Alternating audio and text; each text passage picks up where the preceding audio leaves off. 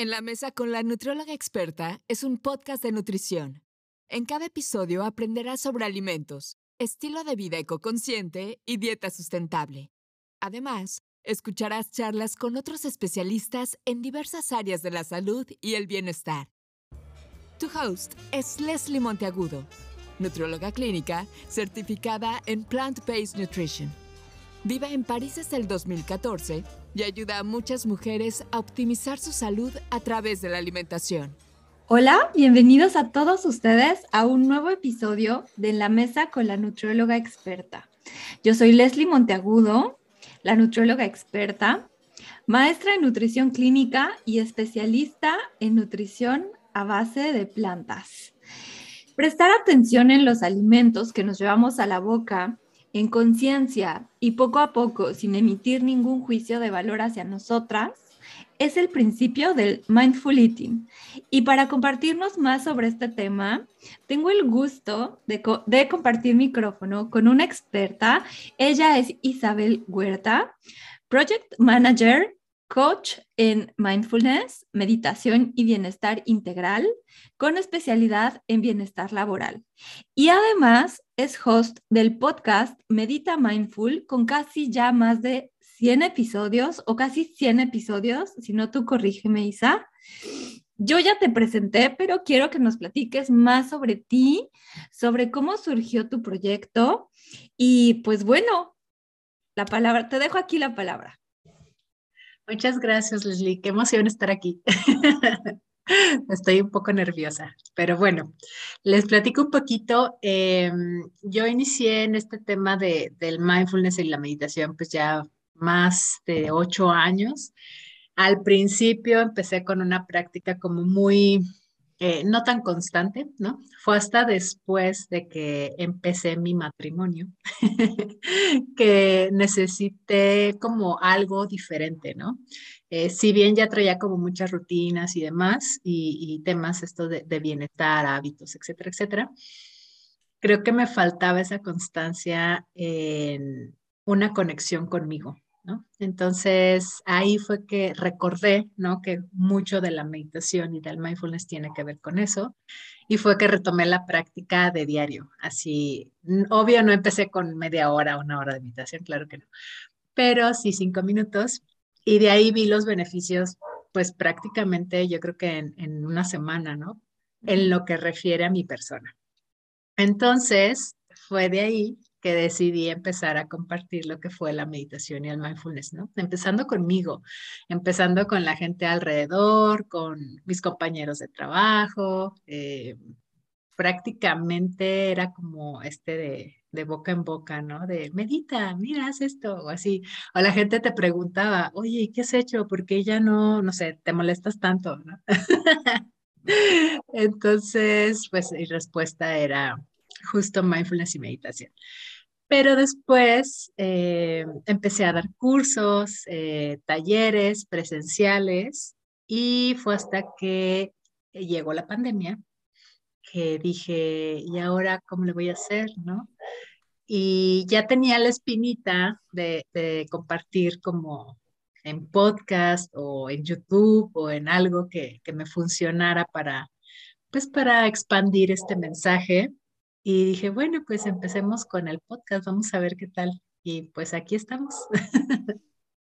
Isa, y eh, quiero que me cuentes eh, cuáles son esos beneficios que viste en ti gracias a la meditación, porque en, mi propia experiencia, eh, yo comencé hace poco, no lo hago diario, lo hago por temporadas y de verdad que ha ayudado mucho a mi personalidad ansiosa y, acelerada y como que siento que gracias a la meditación me concentro mucho mejor, mucho mejor, más y mejor.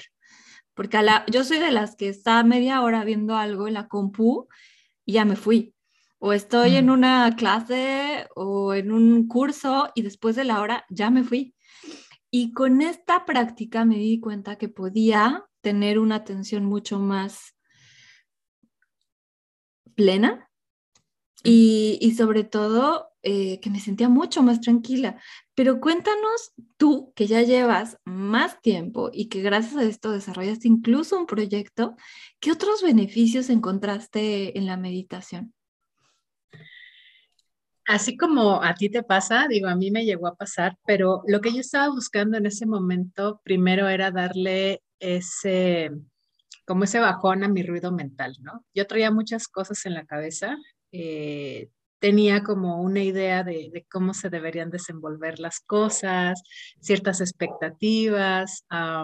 siempre he sido una persona, yo creo que desde hace unos 10, 15 años, que, que trae como muchas actividades o proyectos y no porque no me guste no hacer nada. La verdad es que yo creo que me pasé la mitad de mi vida sin hacer nada, pero disfruto mucho, ¿no? El, el, aprender, el crear algo, el ayudar a las personas, el estar viajando, por ejemplo. Entonces, mi vida ha sido muy activa, pero dentro de esa, de esa vida había también mucho ruido mental, ¿no? Eh, o el poder cumplir con, con expectativas incluso ajenas. Entonces, en este lapso, cuando empecé a practicar meditación de manera constante, lo que yo quería primero era saber qué estaba sucediendo, ¿no? Saber qué estaba sucediendo dentro de mí para tener claridad. Y eso fue lo que yo empecé a obtener, claridad, ¿no? Claridad de, eh, de mi ruido mental, porque a veces no somos conscientes de ese ruido mental. Estamos, no sé, con muchas cosas en la cabeza, pero estamos en el celular, ¿no? Más ahora.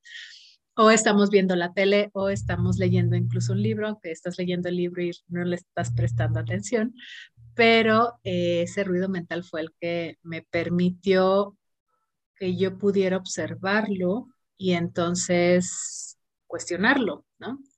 cuestionarlo y decir, híjole, pues esto no me está sirviendo demasiado, ¿no? Entonces, más allá de, solo darme cuenta que realmente es el primer paso y es el paso más importante para cualquier cosa, para cualquier cambio que quieras hacer, fue ¿qué ahora qué hago con esto? Entonces, la meditación me dio esa claridad, me dio esa, esa paz interior que yo necesitaba y que se ha cultivado a lo largo del tiempo, tanto así que durante la pandemia, que fue un súper caos, ¿no?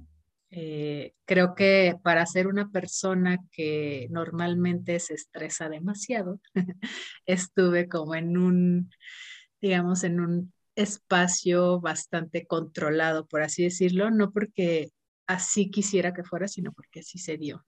Entonces, creo que la claridad ha sido una de las cosas más importantes que me ha traído la meditación. Por supuesto, el poder de enfoque, el poder de atención que tú bien comentas y el sentirme en paz, ¿no? El saber tomar decisiones no en base a, las expectativas o a lo que alguien allá afuera solicita, sino en base a lo que yo quiero. Interesante. Y sabes, eh, esto, esto creo que es muy importante porque la gente que aún no conoce la meditación puede acercarse a ella para poder probar cómo, cómo puede gozar de estos beneficios. Aunque bueno, ya entrando como más en el tema, em, creo que si hablas de meditación con las personas, con tu entorno, ya hay mucha gente que está familiarizada con el término de meditación o mindfulness. Pero he descubierto que cuando hablo de mindful eating, tengo la impresión de que las personas aún no saben muy bien de qué se trata. Entonces, mm, quizá podría sonar a la típica frase de la mamá que te dice no comas mientras ves la tele, ¿no? O mientras estés viendo la serie, nada de papitas, ni, o mientras juegas aquí con la consola, tampoco, pero, pero bueno, quizá puede ser así algo muy relacionado, pero para las mujeres que nos escuchan y que aún no saben qué es el mindful eating, ¿podrías explicarnos así, con peras y manzanas, qué es y cuál es su propósito? Sí, claro que sí. Bueno, primero para, para entrar a qué es mindful eating, eh, vamos a recordar qué es mindfulness, ¿no? Y mindfulness como tal, eh, yo creo que muchos hemos hablado o escuchado de ello, pero yo creo que también existe cierta cantidad de la población que todavía se confunde, ¿no? Como que no sabe muy bien qué es. o existen muchos mitos, ¿no? Pero para eso estamos aquí. Entonces, primero, mindfulness, eh, como bien lo decías, no es nada nuevo, ha crecido con el tiempo, ¿no? Y está definido como esta cualidad de ser conscientes eh, y de estar atentos a lo que está sucediendo en este instante, ¿no? Momento a momento. Y también es prestar atención a nuestros pensamientos, a nuestras emociones sin un juicio. Es estar completamente atentos sin juicio, prácticamente. digo, de manera como muy esencial, nada complejo, es eso. Lo complejo a lo mejor es practicarlo, ¿no?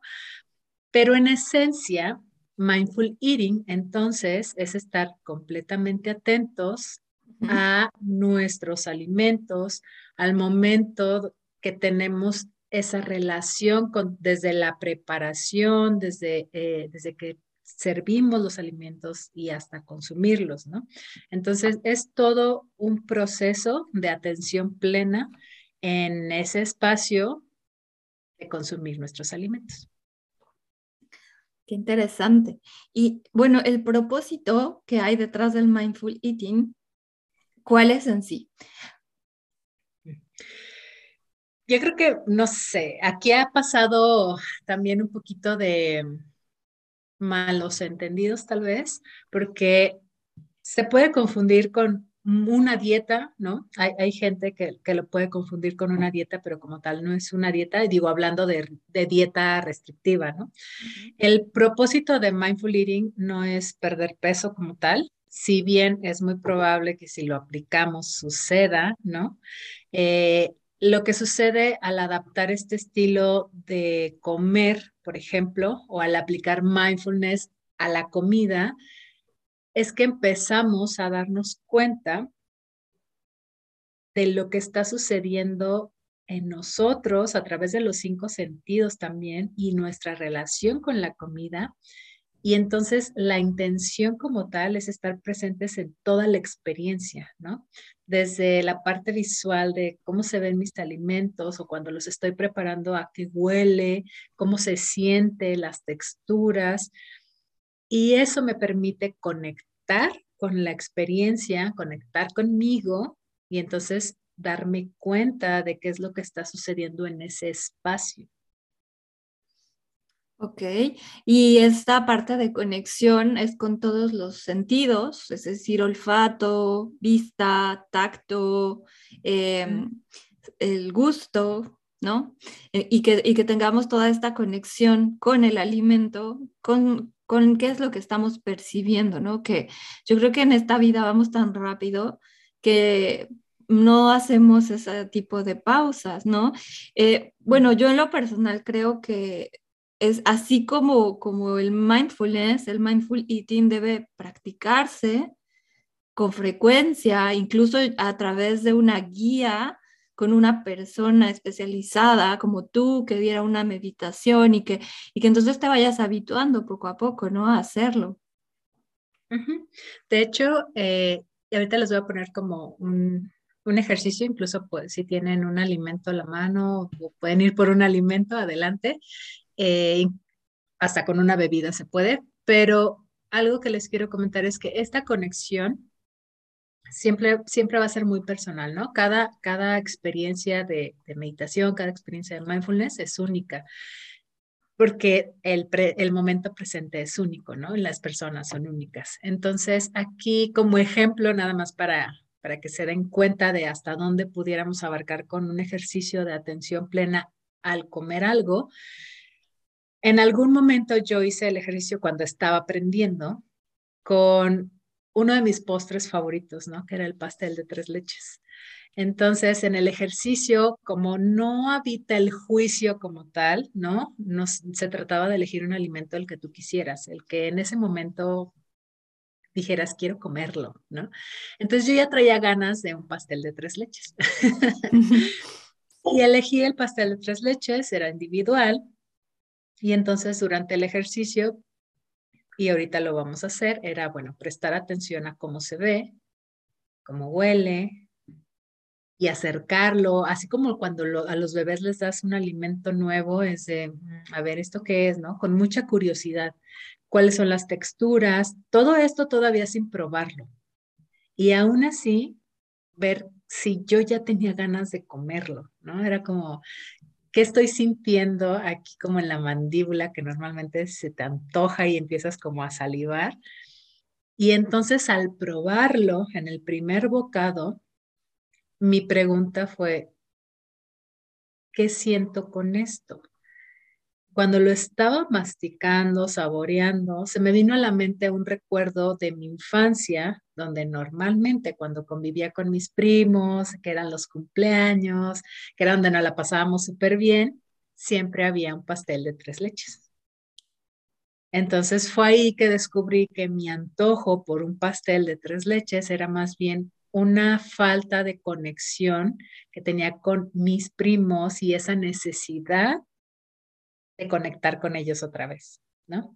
Entonces, literal fue así como, wow, ¿esto qué es, no? Y ahí me di cuenta del poder que tenía el prestar atención y en este caso si era un alimento, si era el que tú quisieras, pero un antojo como tal, ¿no? Entonces, esto pudiera sonar como, no manches, súper avanzado, ¿no? Pero la verdad es que no. Todos tenemos recuerdos que están atorados ahí y que a veces por no prestarles atención los dejamos pasar y se quedan como olvidados, entre comillas, ¿no? Porque inconscientemente están ahí. Entonces, ese es un ejercicio que, que yo hice y que me ayudó a darme cuenta de la importancia de estar atentos a lo que consumíamos, pero también a aquellos antojos que teníamos, ¿no? Que son súper importantes. Sí, esto que mencionas eh, es la conexión, ¿no? O sea, el conectar con el alimento también a nivel emocional, a nivel recuerdos, a nivel eh, ¿qué, te está, ese alimento que te está diciendo. Porque creo eh, y soy de, de verdad de, de la idea que cuando tienes una conexión muy fuerte con un alimento que te recuerda tu infancia, te recuerda a una persona, te recuerda un momento, te recuerda un lugar y que ese, eso es muy representativo, importante, impactante para, para ti o para tu vida, pues ese tipo de alimentos no se deben quitar, se deben honrar. Porque el, al quitarlos es como si te quitaran tu infancia, ¿sabes? A mí me quitan las papitas con salsa y es como me quitan mi infancia en México, ¿no? Entonces, creo, esto, esto que dices es súper cierto, es muy cierto. Y entonces, eh, eso, el mindful eating te ayuda a identificarlo. Sí, sí, totalmente. Entonces, eh, solo es, es, es, prestar atención, ¿no? No necesitamos ser como, no sé, Buda para poder hacerlo. La verdad es que es muy sencillo. Eh, aquí el tema a veces lo que nos juega chueco pudiera ser nuestra mente, ¿no? Así como, ay, ¿eso qué? O, yo no creo en eso, ¿no? O no, no va a pasar nada. Pero la verdad es que, digo, eso no sucedió en mi primer ejercicio, sucedió con, con la constancia. Entonces, a lo mejor al principio es darnos cuenta, empezar a notar y poco a poco te haces más consciente de lo que existe dentro de ti, digo, emocional, mental y, y físicamente, ¿no? Claro. Y bueno, hablando un poco más sobre ciencia. Em, para preparar este episodio, yo estuve leyendo más sobre el mindful eating y revisé una, un abstract de un artículo mm. publicado por American Diabetes Association que se llama Mindful Eating, The Art of Presence While You Eat. Y, mencionaba ahí algunos beneficios relacionados a esta práctica. Uno de ellos era el prevenir la diabetes. Otro de ellos se relacionaba a el control de peso, no tanto que sea una dieta, como lo dijiste de antemano, que es muy cierto, no es una dieta, es una práctica, eh, tenían mucho mejor eh, control de su peso, por así decirlo, y por lo tanto también podían prevenir eh, el que apareciera esta enfermedad. Entonces, ¿qué otro tipo de beneficios, de acuerdo a tu expertise, sabes que puede tener esta práctica en la salud humana? Mm. Adicional a ellos, como, como les comentaba en mi ejemplo, tiene que ver con los antojos, ¿no? Muchas veces tenemos esos antojos y, creemos que es, o sea, porque sí, ¿no? O sea, porque simplemente tengo el antojo. Muchas veces los antojos vienen de alguna carencia nutricional, por ejemplo, o vienen de algún pico hormonal. A lo mejor en el caso de las mujeres es más fácil identificarlo, pero también vienen, como yo les mencionaba, ¿no? De algo que, es una carencia emocional, ¿no? Entonces, cuando, cuando aplicamos el mindful eating, lo que hacemos es estar atentos. Entonces, al estar atentos, puedes empezar a hacerte preguntas mientras estás haciendo algún ejercicio para saber de dónde viene el antojo. Ese sería uno. El otro es que, por ejemplo, cuando estamos eh, comiendo con esta atención plena, se puede identificar de manera consciente también las cantidades o las porciones que a veces nos servimos en nuestros alimentos normalmente no nos damos cuenta, es como, como una costumbre, ¿no? Acá en México solemos eh, llenar los platos así y la abuelita, si no comes todo, no te paras de la mesa, tienes que estar bien y así, ¿no? Pero a veces no es la porción adecuada. Pero como estamos tan acostumbrados a ese tipo de porciones, pues comemos, comemos y comemos hasta que se acaba, ¿no? Y cuando no tenemos esa conexión con nosotros, que es lo que nos ayuda a desarrollar el mindfulness, al estar consumiendo nos damos cuenta de que a lo mejor no necesitas la porción que usualmente comías, ¿no? O la que normalmente te sirven. Entonces nos permite controlar las porciones y por lo tanto es que se ven los resultados, por ejemplo, en el peso, ¿no? Ya no estás como en un sub y bajas, por ejemplo. Y la otra podría ser esta parte de, em, además de, la, de, la, diabetes, ¿no? Que bien comentabas, es el tema de, del azúcar en la sangre.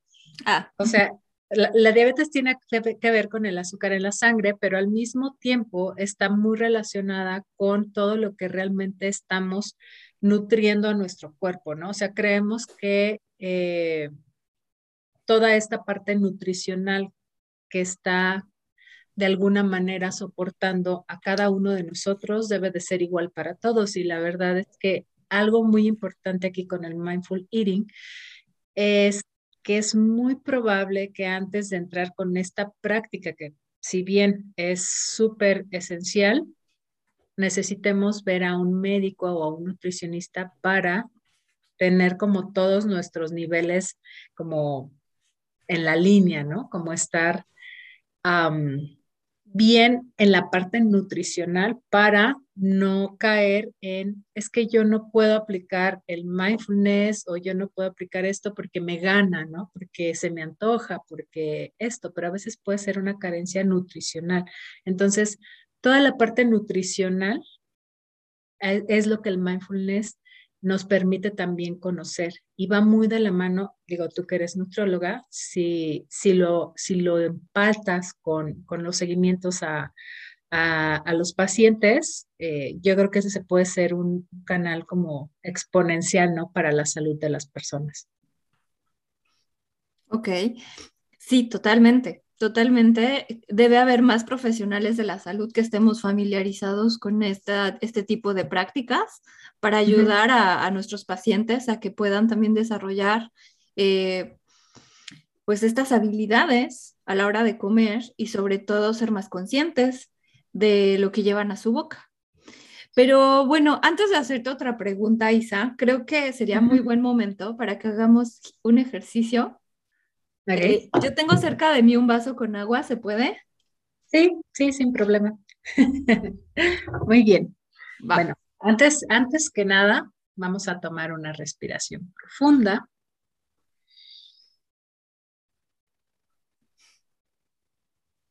Y voy a preguntarme qué tanta sed o qué tanta hambre tengo del 1 al 5. No es lo más bajo, el 5 es como, ya no puedo más, ¿no? ¿Te debo responder? Sí, si quieres. Um, ok, tres. Ok. Tres es el número mágico para entonces proceder a tomar la bebida o consumir el alimento, ¿vale? Entonces, ahorita por efectos del ejercicio vamos a tomar la bebida o consumir el alimento, pero primero vamos a tomar el alimento o nuestra bebida con las manos y la vamos a empezar a observar. Vamos a observar su color, su textura, todas sus características físicas y si tiene algún olor.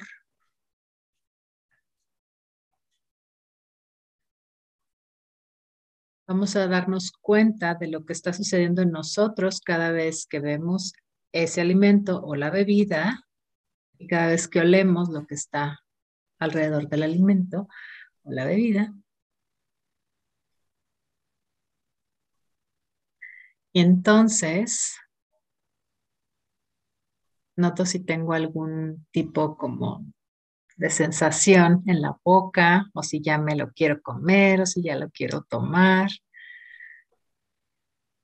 Y ahora sí, tomo un sorbo o un bocado pequeño.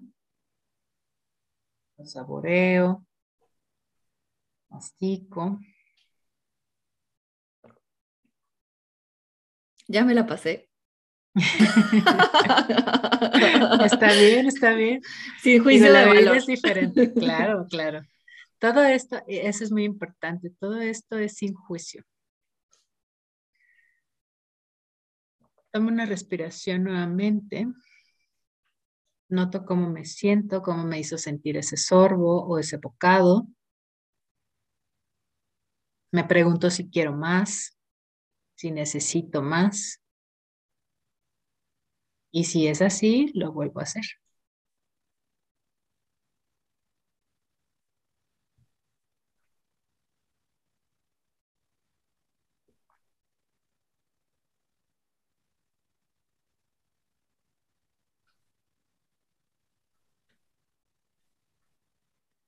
Vamos a tomar una respiración profunda nuevamente y con esto podremos terminar de momento. Pequeño ejercicio lo pueden hacer conforme están consumiendo ese alimento o la bebida.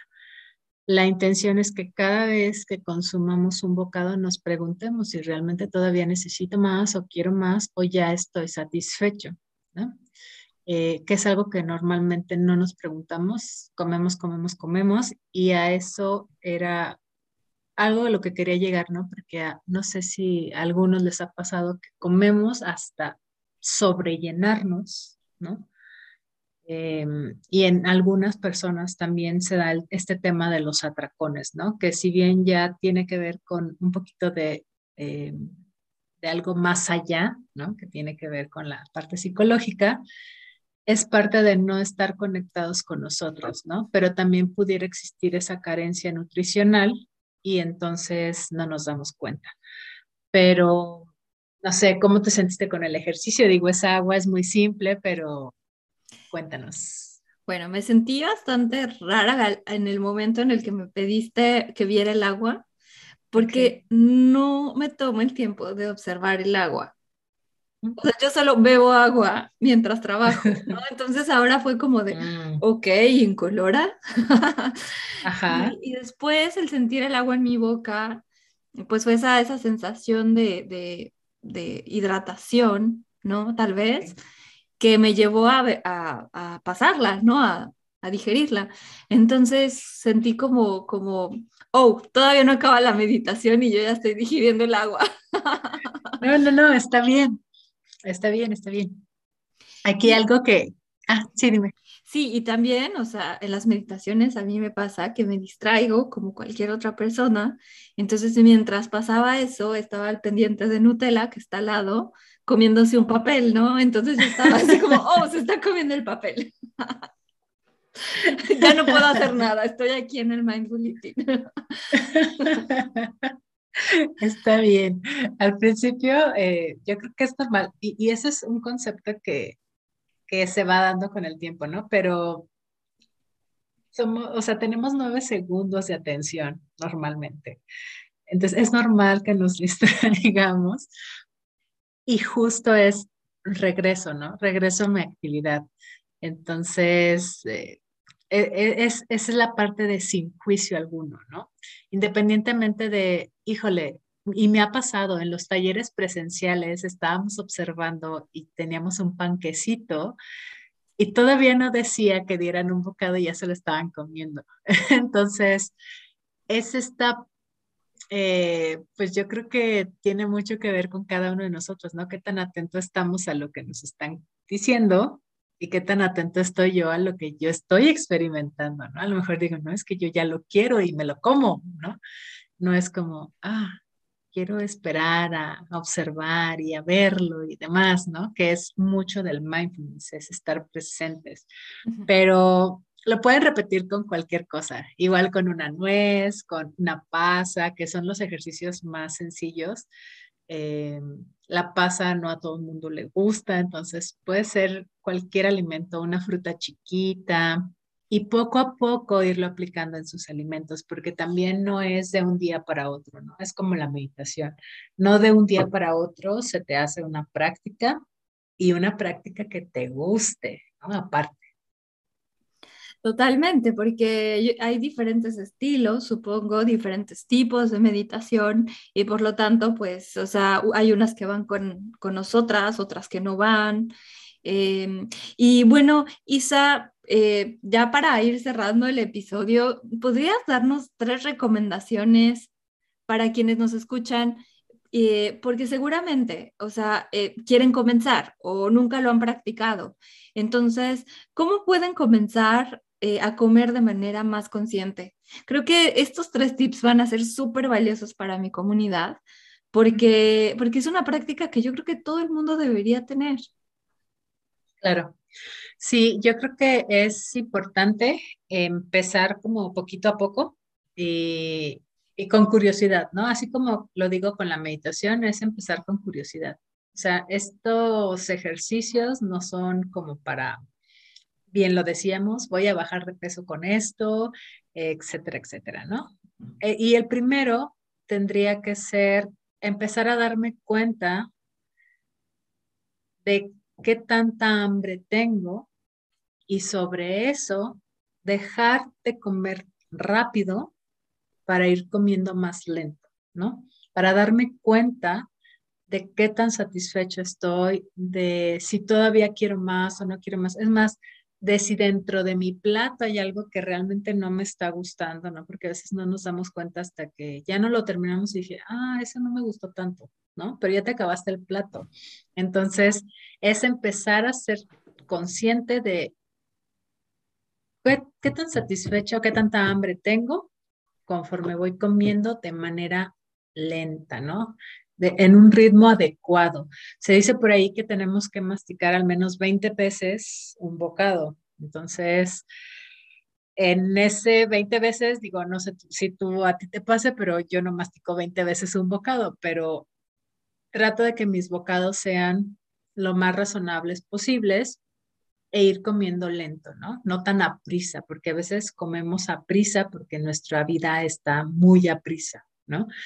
Entonces, eh, ir comiendo despacio para darme cuenta de qué tan satisfecha estoy o si necesito algo más. Ese sería como el primero. Ok, vamos con el segundo. El segundo sería empezar a darme cuenta de si esas señales de hambre son realmente de algo nutricional o tal vez es algo emocional, ¿no? Porque estoy estresada y necesito comer algo. Y no porque lo necesites, sino porque es como una forma de atacar tu estrés con los alimentos, ¿no? Por ejemplo, o tal vez tengo ansiedad y me como algo. ¿Sí? Entonces, no sé eh, si has tenido este tipo de, situaciones con, con, los pacientes, pero sucede, ¿no? Sucede que estamos tristes y vamos por el helado de chocolate o el pastel de chocolate no sé por qué el chocolate está relacionado con eso, pero eh, sucede. o estamos estresados y a lo mejor tenemos ganas de carbohidratos, por ejemplo, papas fritas o una hamburguesa, o estamos frustrados o nos sentimos solos, incluso estamos aburridos y vamos por algo a la tienda, no sabemos a qué, pero queremos algo de la tienda. Entonces, eso es un disparador emocional más que un disparador nutricional, ¿no? Y el tercero El tercero tendría que ver justo con la distracción. Estamos tan enfrascados con nuestro celular, eh, y antes no era el celular únicamente, ¿no? Porque ahorita también hemos satanizado mucho el celular, pero antes pudo haber sido la televisión, o pudo haber sido un libro, o pudo haber sido el periódico. No sé si todavía hay gente que lee el periódico, pero existía. Entonces, solíamos tener todo esto alrededor de nuestros alimentos, ¿no? Solíamos tener el, el estar haciendo algo diferente para consumir nuestros alimentos. Y eso hace que no nos demos cuenta, primero, lo que estamos comiendo, segundo, si ya estamos satisfechos o no, y nuestro cuerpo necesita al menos 20 minutos para darse cuenta si está satisfecho o no. Entonces, si yo estoy distraída o distraído, ¿no? Yo creo que a todos nos ha pasado en este mundo, no me doy cuenta y de repente volteo a mi plato y digo, híjole, ¿a poco ya me acabé mi, mi comida, no? Ay, pensé que me faltaba más.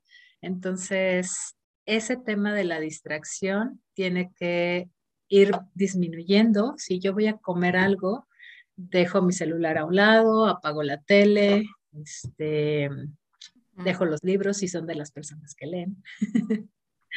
Pero por otro lado, yo creo que también puede ser ah, de mucha ayuda que empecemos solos primero, ¿no? Porque si tú estás acostumbrado a comer con alguien más, pues hay plática, hay, como esta conversación, hay gente que no, que a lo mejor sí se dedica a comer y hasta ahí, pero a lo mejor trae mucho ruido mental, ¿no? Entonces, empecemos solos a practicar con un alimento, con un bocado y ahí aplicamos estos tres consejos. Genial, genial. Ahorita que dices esto de comer solos, creo que es interesante y es muy buen consejo, porque muchas personas al comer en compañía, pues tienen, experimentan emociones.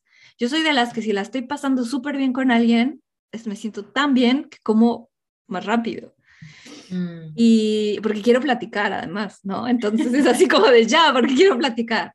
Y a mí me pasa que cuando como con las personas, como saben que soy nutrióloga, piensan que voy a juzgar lo que comen. Mm. Entonces ya de entrada están con esa predisposición de me está viendo, está contando mis calorías, o, ¿sabes? y no es así. Y no es así. Isa, em, pues es un, de verdad un placer, un deleite platicar contigo. Me inspiras mucha tranquilidad. O sea, estoy hasta hablando con pausa, tranquila, lo que no me pasa en otros episodios. Qué bueno.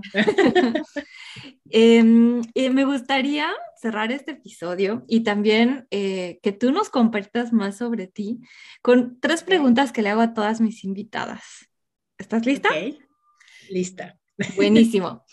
¿Cuál es tu platillo mexicano favorito y por qué? Híjole. no puedo elegir uno. o sea, me encanta el pozole, por ejemplo. O sea, el pozole es delicioso. Bueno, en mi caso, rojo o verde son los que he consumido.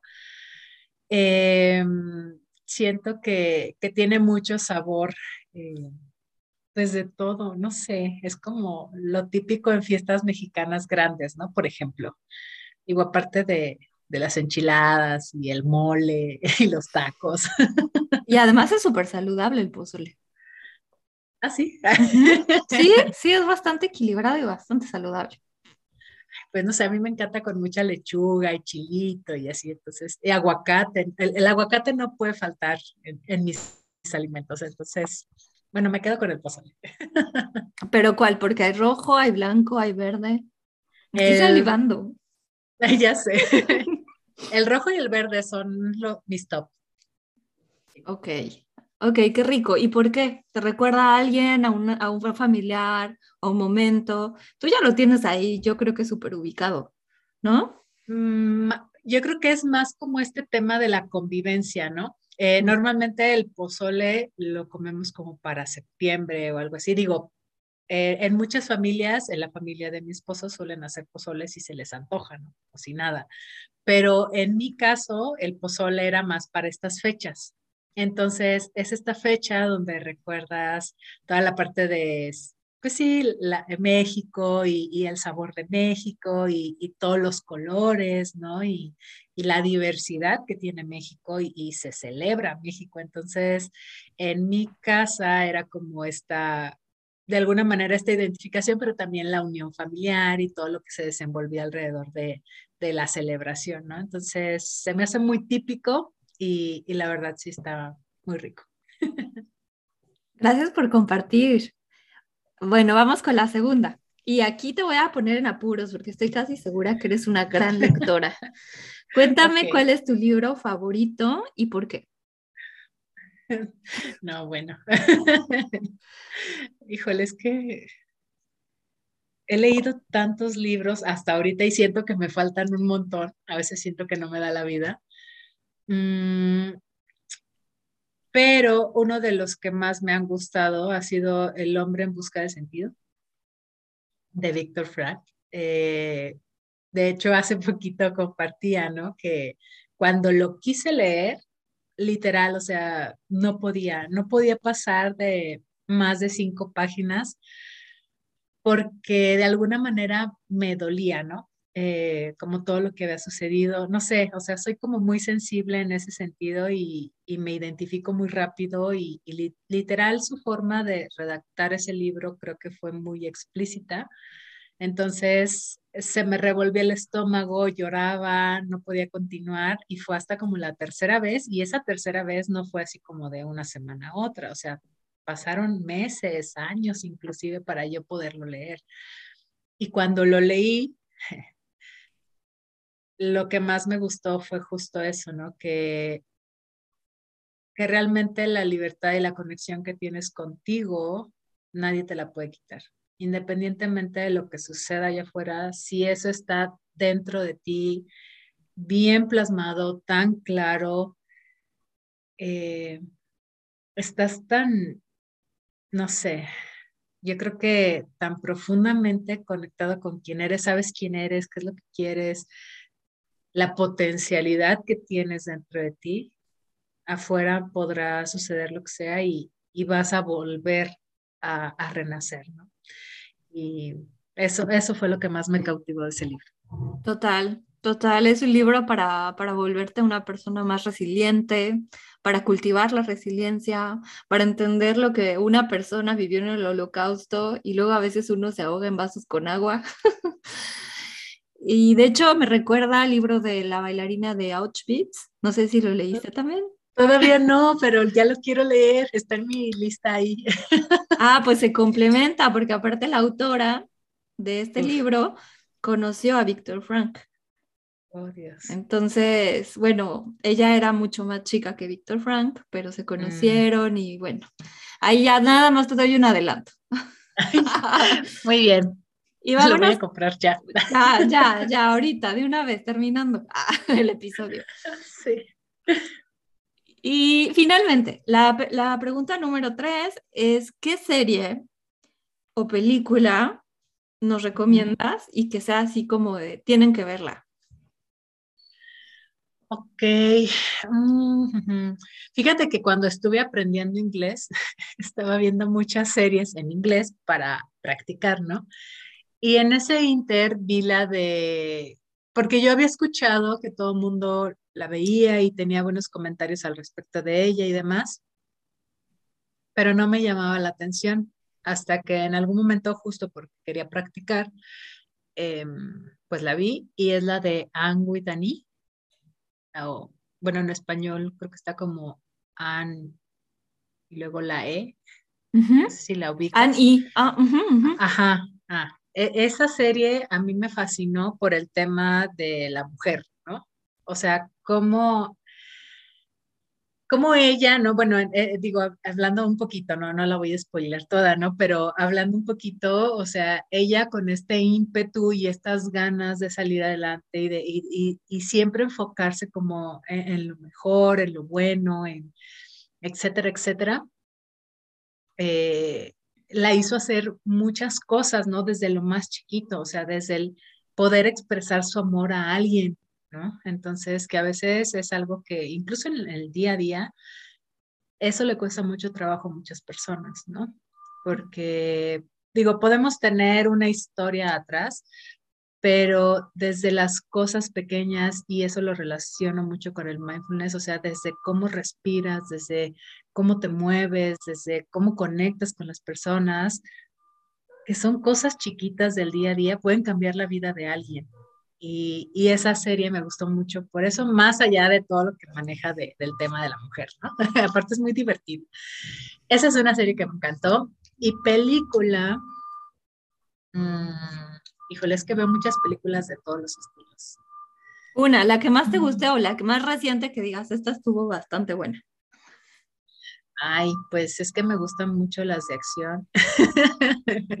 Yo creo que esa es otra parte que, que a lo mejor no compagina mucho, pero sé como, como muy, en mi familia existió mucho el deporte, ¿no? Y, y, el tema de, acción y las artes marciales y esas cosas.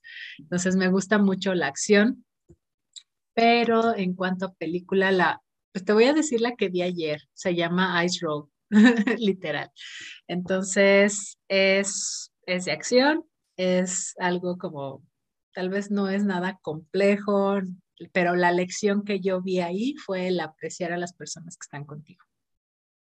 Entonces digo, cada uno ve a lo mejor lo que, lo que quiere ver, ¿no? En una película, pero, pero estuvo entretenida y con la ansiedad a mil. que te hizo sudar y... sí, sí, sí, sí. Le digo a mi esposo, es que yo sé que ellos son los de la película y van a llegar al final, pero aún así me da ansiedad ver lo que está sucediendo. pero pues sí, esa es la película. Gracias por las recomendaciones. Estoy segura que va a haber muchas personas que ya están tomando nota para verla o para leer el libro que, nos recomendaste. Y cualquiera de las dos, ya sea serie o película, estoy segura que son muy buenas recomendaciones. Y bueno, antes de terminar este, este capítulo, este episodio de la mesa con la nutrióloga experta, Isa, ¿podrías compartirnos, por favor, cómo te pueden contactar? Mis escuchas en redes sociales o si quieren comprar tu ebook, también dónde pueden encontrarlo, por favor. Sí, bueno, eh, estoy como Medita Mindful, tal cual, en Facebook, o sea, en todas las redes, Facebook, Instagram. Em, el podcast igual se llama Medita Mindful. Eh, mi nombre es Isabel Huerta como tal y, pueden seguirme también en mi em, red social personal que está como Isabel eh, las tengo separadas porque de repente subo cosas en, más personales, ¿no? A lo mejor en, mi red eh, individual, pero en el otro también comparto muchas historias de mi vida personal. Entonces, ya por ahí para que se echen el chisme. y ahí pueden encontrar todos los, pues todos los talleres, los cursos, el ebook como tal. Inclusive ahorita estoy por sacar, digo, no sé cuándo vaya a salir esto, pero va a salir un, nuevo programa. Entonces, espero también verlos por ahí. Ahorita es sorpresa, pero si les interesa mucho, pues ya en las redes se pueden ir dando cuenta, ¿no? Entonces, ahorita solo está como, es, es un programa por aplicación para, realmente es como algo más eh, VIP porque va a haber una conexión más personal pero eh, sí yo creo que se necesita ahí primero empezar a ver si es para ti, si, e, si, eres si el programa es para ti inclusive, ¿no? Y si no, recomendarte algo que, que sea para ti. Y pues ahí, justo ahí pueden encontrar todo. Ok, voy a dejarlo en la descripción de este episodio, Isa, por si alguien no, no cachó el nombre o, no, o quiere buscarte. Ahí van a encontrar los datos de Isa, de Medita Mindful. Síganla, por favor, vean todo lo que ha creado para, pues, para que puedan aplicar este tipo de herramientas como la meditación, como el, mindful eating, a su vida diaria. Isa, te agradezco enormemente que hayas aceptado grabar conmigo este episodio. Es un verdadero placer. Eh, y pues bueno, para quienes nos escuchan, muchas gracias por llegar a este, a este punto del episodio al final. Eh, recuerden que si les gusta, por favor compartan o dejen su reseña en iTunes, así me van a ayudar a mejorar muchísimo más este podcast. Y bueno, esto es todo. Hemos llegado al final. Isa, no sé si quieras agregar algo más.